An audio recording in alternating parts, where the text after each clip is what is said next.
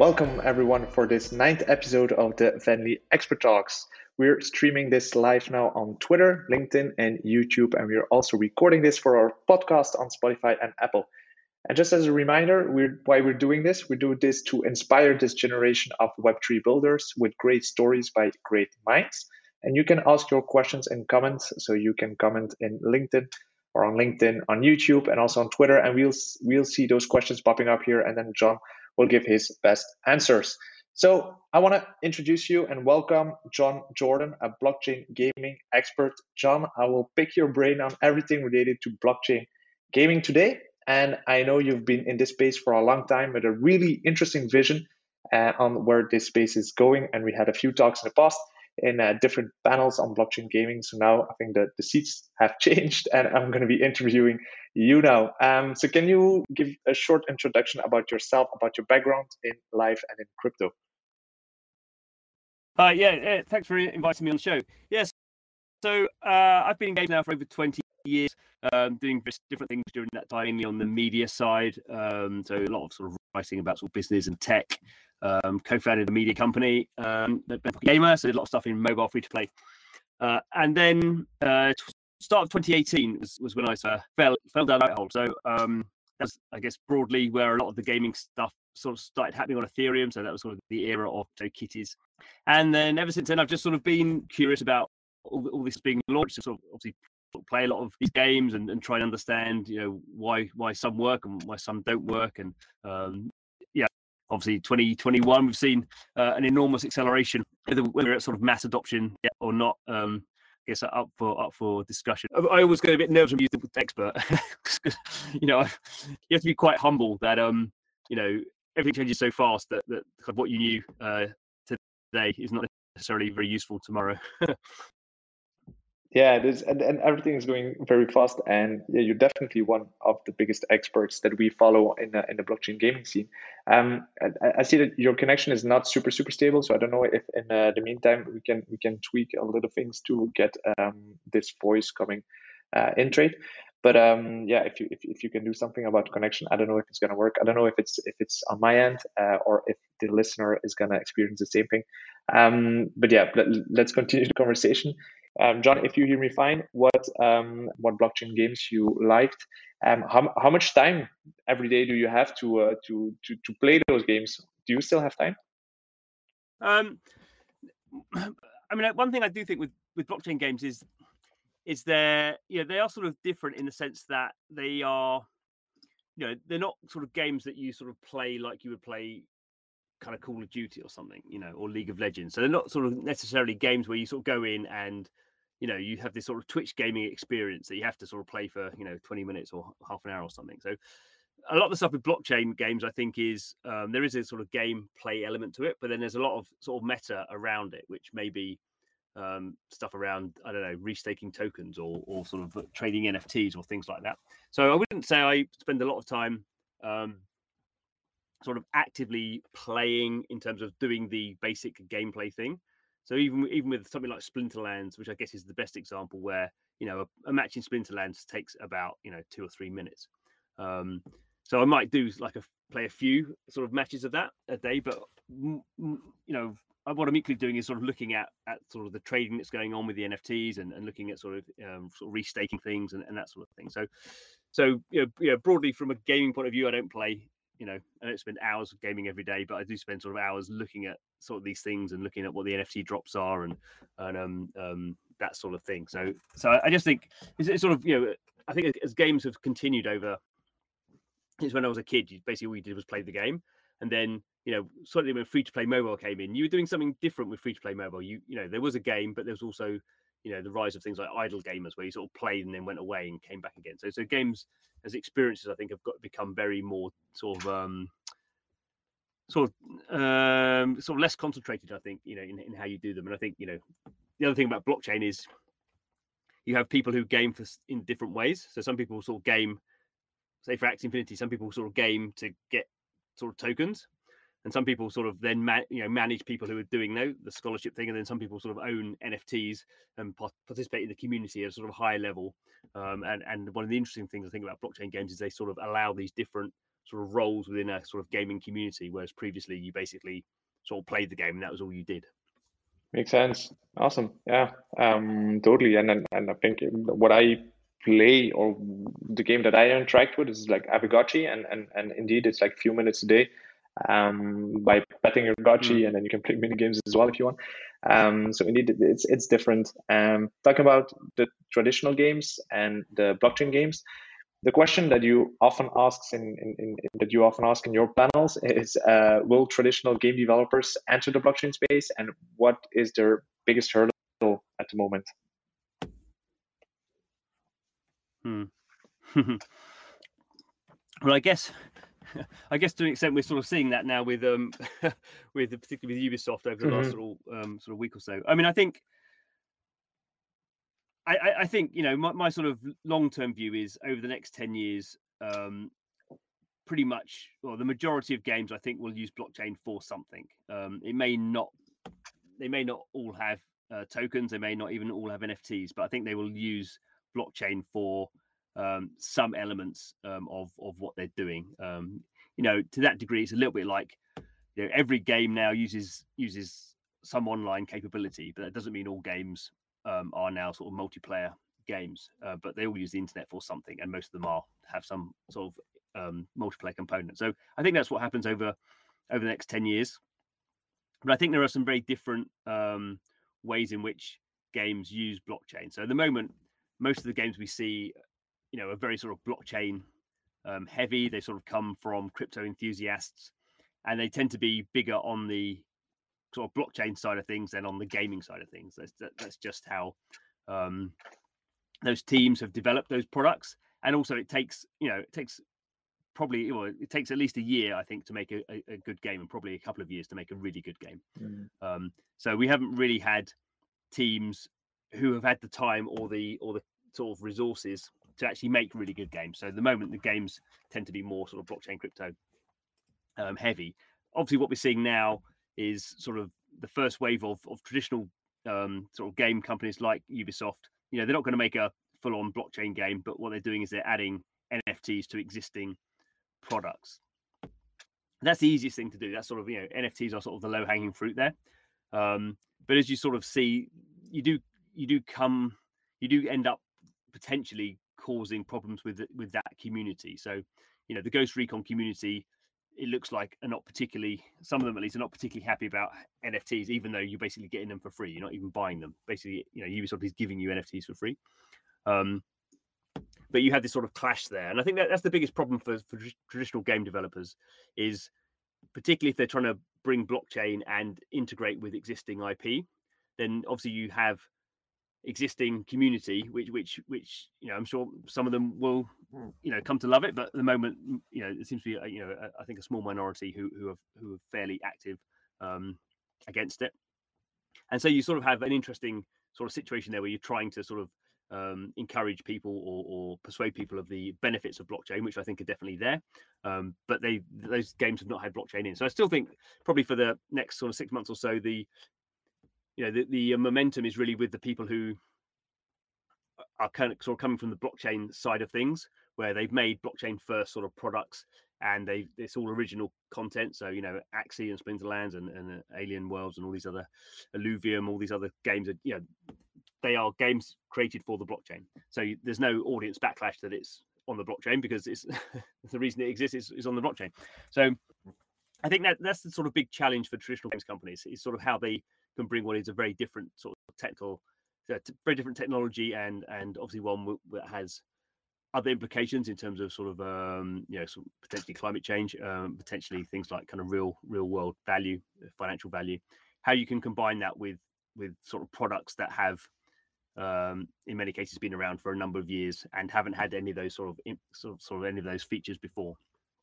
So um, I think it there, will be definitely be some learning pains there um, as Ubisoft is, is, is sort of finding out. I, I think I think the backlash stuff is a little bit overblown at the moment. I think um, I think that will that will always be there, but I think it won't be such a um, such a focus on it. Um, I think that just because it's the first big game to get some NFTs, that's that's why there's been so much sort of backlash about that um, particular product. Great, yeah, super interesting and, and, and great answer as well on the issues that uh, Ubisoft faced with its community. And indeed, like the education is, is going to be key um, to educate about the benefits of, of blockchain uh, gaming to the existing communities of those gaming giants.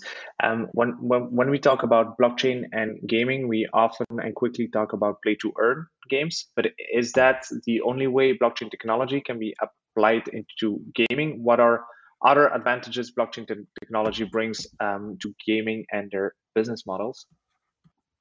Yeah, the whole play to earn thing. Uh, um, I'm actually sort of, I mean, I think fundamentally play to earn is, um, you know, it is sort of part of any blockchain game in the sense that by interacting in that game or you know doing something in that game depending on what level you are driving value in you know in that game ecosystem um, so so you know, I think we have to um, sort of you know sort of be be honest and upfront and say you know one of the key things about blockchain is it does it does bring every transaction in that's that's that's interacting with a blockchain in a blockchain game has some value attached to it. Now that value might be tiny, you know, it might be a millionth of a dollar or something.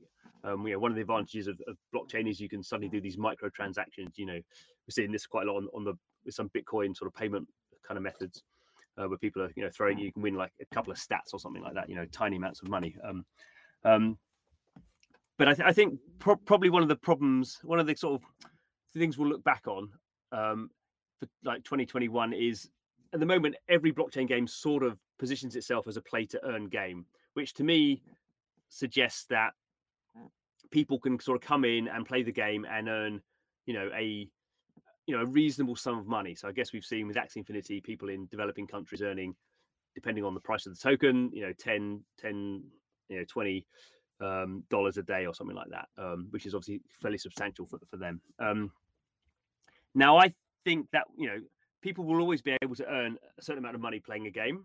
Um, but I think to get to those sort of, le- even those sort of levels is, um, is a peculiarity of Axie Infinity and it being the first game and it having this this very strong growth sort of curve over the last kind of few months. And I think other games will get to that scale, but I'm not terribly convinced that a lot of the games that are positioning themselves as play to earn games will be able to sort of uh, fulfill that um, fulfill the sort of same model as Axie Infinity because Axie Infinity has been around for a long time. You know, it's been around four years, and it's sort of gone through various stages of development it, wasn't the sort of game that launched with all these tokens and all these NFTs. It sort of it built up value, you know, slowly over time.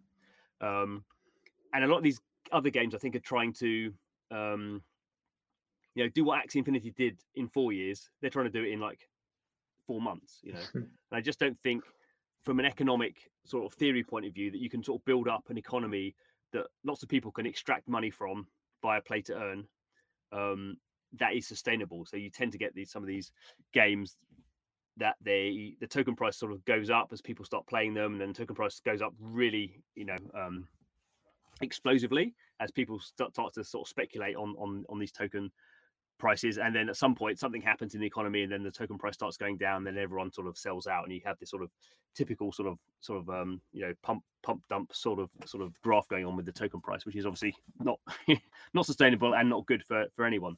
So i do worry a little bit about the play to earn um sort of positioning of games. I think there are other ways of doing it. So i think you know Blank, Blankos block parties is sort of the great example of that where there's no there's no sort of cryptocurrency you can earn out but you can um, earn some of these NFTs in the game. So actually, at the moment, they just started this week a deal with um, Amazon Prime. So if you have an Amazon Prime account and you create a Blankos Block Party account, or you already have one, you can basically go in, you can get a free NFT. Um, and that NFT is currently selling for like nine dollars on the on the marketplace. So the, the cheapest one, sorry, is nine dollars. Um, so that's not you know that's not enough to sort of anyone to live on. But basically, you're you're getting like a free NFT that you can sell for a certain amount of money. So in a sense, that's play to earn, um, but it's not play to earn in the same way like you know earning the the smooth love potion in in Blankos um, mm-hmm. is. So so I think you know say every blockchain game has play to earn, but play to earn as a sort of almost like a game design sort of genre i think is is we'll look back on that and i hope we'll see that just being like a growing pain that we kind of had or, or like a you know a, a something that everyone talked about because Axie Infinity got big really fast. Um, and as I, and I say, I think in the coming years there'll be games as big as Axie out there, uh, but I think you have to let them develop their economy in a in a more um, uh, sort of uh, evol- evolutionary manner than a than sort of a sort of revolutionary trying to sort of force the economy to grow big so people people can make money. Yeah, sustainability. Yeah, absolutely. Awesome. Yeah, super interesting. And and um, yeah, thanks for sharing that vision. I, have the feeling that your vision is like six months ahead of everyone else in on, on crypto Twitter, uh, on on on this blockchain gaming and uh, play to earn. So it, it's great to to hear that coming from you here in the in the, Dead Valley Expert Talk. Um, other question: If if you would advise people, um, the indie game developers of today that are looking into blockchain gaming, what advice would you give them besides the advice of sticking to the community, having a lot of interaction with community, and don't build things one day to the other? Um, yeah, what other advice would you have? Hmm, that's a, uh, yeah, it's a, a, difficult one. I mean, I think, um, I, I think people do have to spend sort of time you know you sort of have to clear your diary and and spend time really um, you know, on crypto Twitter and in the discords, and just kind of following some projects and kind of getting a feel of how they go about sort of building community. So you know, it's a dangerous word to use, I think, because because it's because we use it a lot in, in, in blockchain gaming. It's, we say it's all about the community, and, and community is is uh, is sort of level is like the bottom level, is like a you know layer zero sort of thing. Um, and, and I totally agree that is the case. Um, but then then it becomes quite hard to give people advice on sort of how to build community. That that sort of depends a little bit on or quite a lot on the product. So i think that there's a case of if, if people are really i mean i definitely think people should be thinking about this because this is this is where the industry is going. Um, but you do need to sort of really spend weeks and probably months following a lot of these things and trying to get a grip and sort of you know starting to buy nfts and and, and sort of you know, having some skin in the game of, of of of you know what's working and what's not working and I think I think the other thing is, and that is something we're still lacking in that not many sort of good game designers have really got their head around what crypto will allow them to do. I think they see the, the first the first time game designers get into sort of crypto and blockchain, they see that it really disrupts a lot of the sort of best practice that they've previously had um, in how you design game economies. Because previously, game economies for let's say free to play mobile games have sort of been sort of you know they've not really mattered that much. You've always been able to tweak them, and they've you know it's not been real money involved. So so there, there's a certain amount of um, sort of flexibility. Whereas blockchain economies tend to be um, much more it's much more important because there is kind of sort of um, you know real value attached to them, and they are much more um, explosive in terms of feedback. So if the token starts going up in price, then that generally encourages people to like, oh, what's going on here? I'll buy some of that token. Then the token price goes up, and then suddenly, you know, you you may have not done anything as a designer, but suddenly, you know, thousands of people are sort of buying your token, which may not be actually what you want. Um, so I think kind of thinking seriously about uh, an actual game you want to make that uses blockchain in a way that is holistic to the design that you have. I think at the moment we're just seeing a lot of people copying Axie Infinity and going, right, we're going to have a game, we're going to have a governance token, we're going to have a utility token, we're going to have some NFTs, and, and this is sort of how it's going to work. Um, and the one thing I sort of can guarantee is if you copy Axie Infinity, you know, you're not going to be successful because Axie Infinity is a very sort of specific product in its time, I think. Um, but I think you have to embrace it. And, and yeah, I think we are seeing with some sort of really sort of interesting uh, and the more you know they're not traditional sort of games, but things like sort of parallel. Um, and there's this sort of one that's just launching called Saints and Sinners, which is sort of like a big sort of game theory, Prisoner's Dilemma thing going on with NFTs, and there's some really quite innovative projects that are being sort of worked on. Um, and they're, but they're sort of coming. They're, not really coming from the traditional game space. Um, so, so I, th- I think a, a, way of coming up with a, with a an interesting sort of synthesis of what makes it what makes a good traditional game and what levers does blockchain give you in terms of you know particularly sort of building community and allowing people to to own their stuff in the game and and you know how does that how does that play out? And i think more generally over time we're going to see a lot of we're going to we're going to see the division between i'm a game developer and you're a player. That's really going to um uh, dissolve away i think. So you're going to have um, as I say, different sort of roles in the community. So there'll be players, there'll be sort of community managers who are also maybe maybe getting maybe they're getting paid something by by smart contract somewhere, and there'll be developers who maybe come on board for a certain period of time and then go off again, and much more. You know, obviously, open source software, so it's much more sort of complicated, and it, it won't be a company behind it all taking the money. You know, all these things are sort of up for grabs at the moment. Nice. Um, which makes it then then makes it hard to give sort of clear advice because there isn't any. no, that's what that was already great. Um, yeah, a lot of advice, and, and, and I like the, the advice. I, I, maybe I would add um, looking for the, the right network or blockchain technology to build on, like making the right decision on, on which network you want to build on for the right reasons, and also look at grants because yeah, the space is like full of grants, uh, which is positive, but also can also be negative. Um, just don't choose for a specific blockchain just for the grant. Um, but if you want to get some help in developing your game, know that there are a lot of blockchains um, giving out grants to help you uh, building those. Um, going to metaverses, so I'm, I'm, like just throwing in buzzwords uh, with play to earn, blockchain gaming, and now metaverses. But metaverses, mm. um, will gaming be the biggest use case for metaverses in 2022, or what other use cases do you see from yeah okay from a blockchain gaming standpoint but what other use cases do you see for the metaverse? Yeah uh, i i have to say i'm not entirely convinced that i have a good definition of what a metaverse sort of actually is so it's sort of a bit dangerous to um to talk about them. Um i i guess i would say trying to be a bit more specific that you know we already have you know certain projects that i guess are the closest that we that, that you know we have to metaverses. So I, I guess sort of Decentraland is one that's been around um, for a while now. Um, Som- Somnium Space, and I guess the one I'm more most interested in from that point of view is is, is the sandbox. Um, and I guess the sandbox is is slightly more focused on games than something like Decentraland. Um, I mean, Decentraland you can sort of build what you want in there, um, and we're starting to see some interesting sort of um, stuff going on there with people building offices and art galleries and and um, that sort of thing in there. Um, I, I, think the the problem I've had with those sort of metaverses in the past is there because you can do anything in there. There tends to be not a lot of focused activity in there, which is I think has meant there's there's not really been a good reason to go into those metaverses. I think something like the sandbox, which is much more game focused. I mean, the team behind it made you know sort of user generated content mobile games. That's what they've done for the last sort of 10 years. So they're coming out at it from the game side. And and while you can just make experiences in the sandbox although it's not live yet but you um, people are sort of building those um, mm-hmm. to be plugged in when it does go live. Yeah the sort of the key thing is it's very much like a, a, a sort of a game maker type experience when you're making things there. So it's much more like a minecraft sort of roblox thing where you can build these little interactive experiences. They're not big games necessarily um, but you can build little things in there. So that that to me is, is sort of a, a good sort of first combination of it has enough openness, I think, for it for it for it to be you know correctly described, at least for me as a metaverse.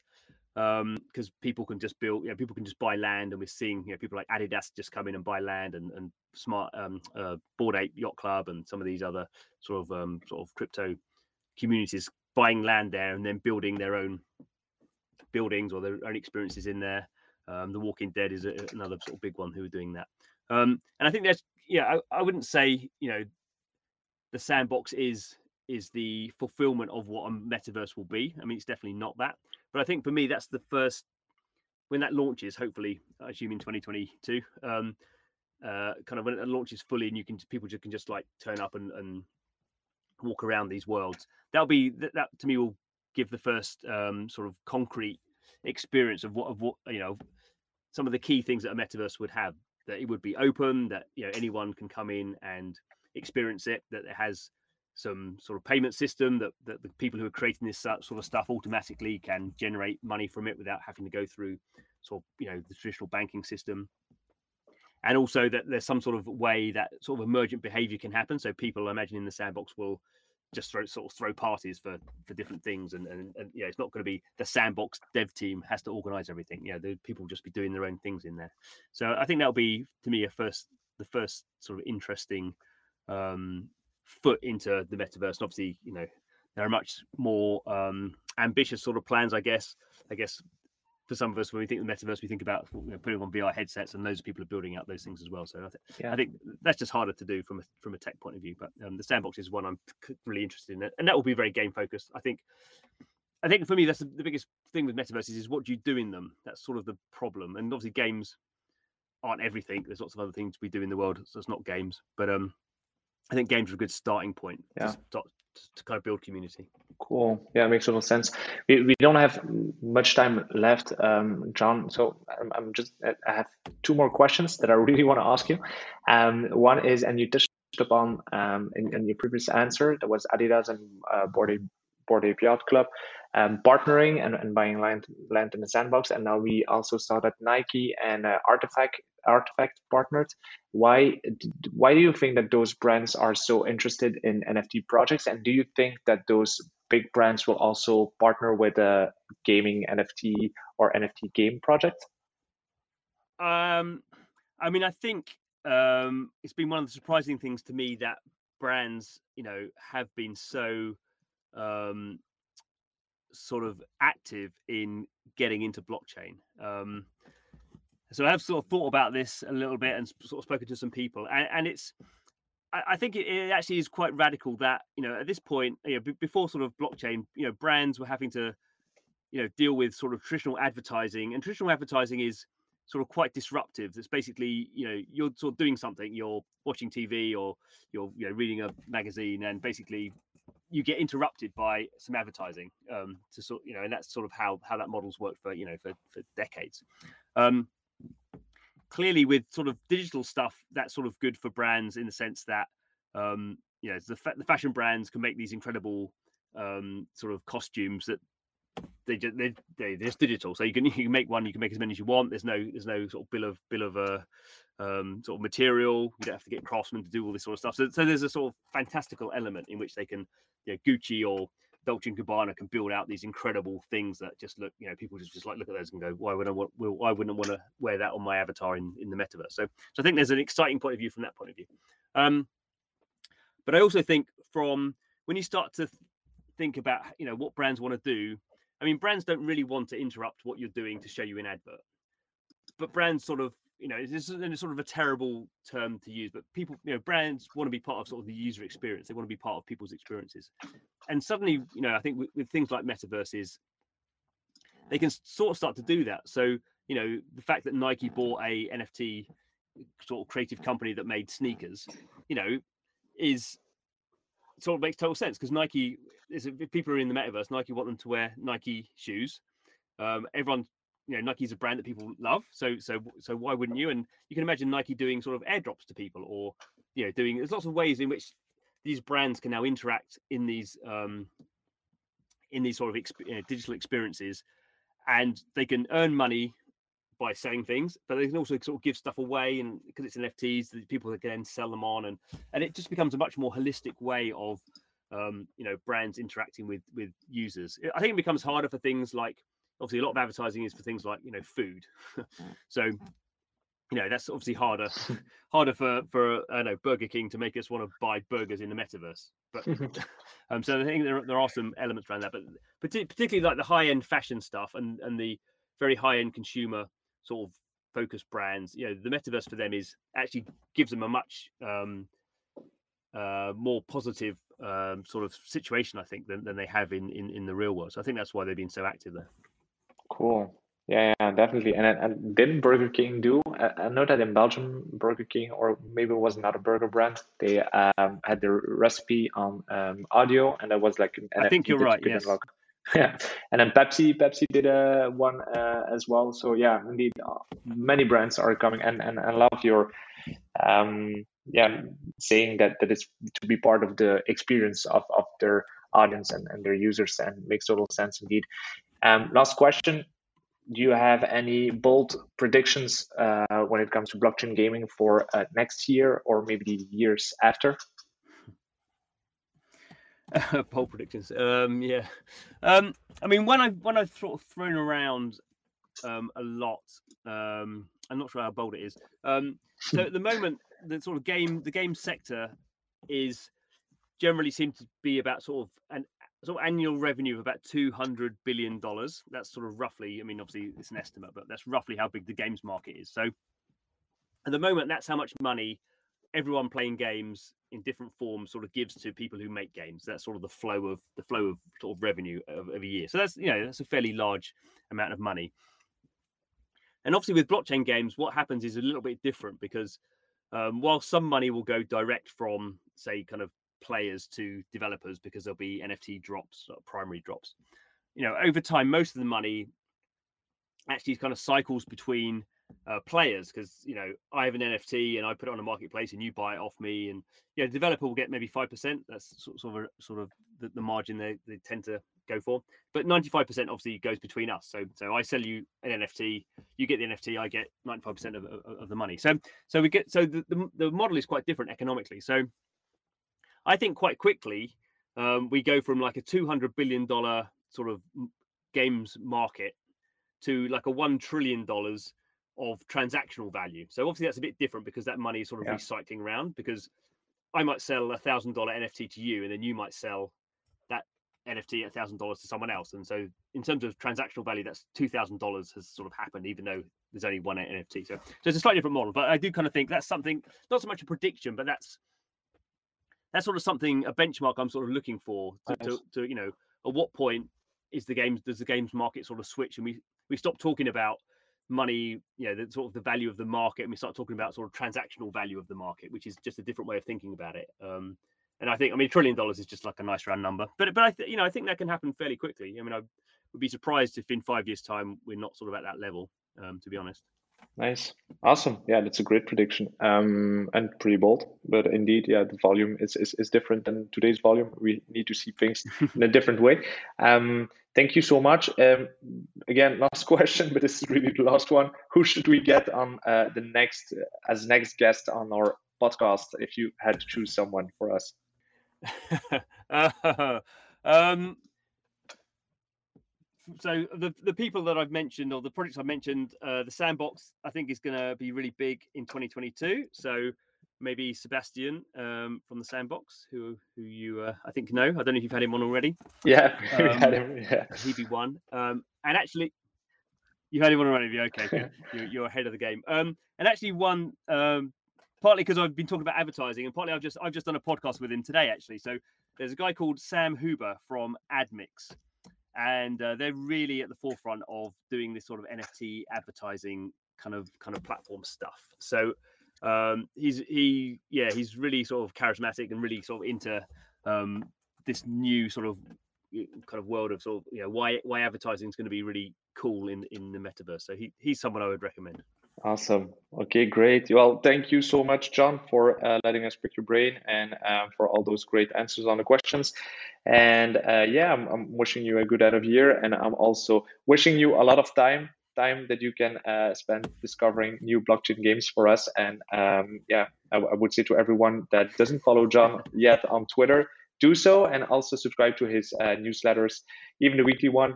Uh, that's a free one, if I'm correct. It's, it's, it's just great. The content in it is great. So thank you so much, John, for being here with us today. Lovely. Thank you very much. I've enjoyed that. Sorry for the connection problems. no worries. Great. Bye bye. The next talk will be in two weeks, um, and that talk would be with Arun, um, Arul, sorry, from Polytrade, and we're going to talk about real world businesses navigating the crypto space and assets. So that's going to be super interesting as well. Um, just before New Year's Eve, uh, make sure to join us in the conversation on uh, social as well. And if you have any questions, prepare them and post them in the chat. Thank you and see you next time.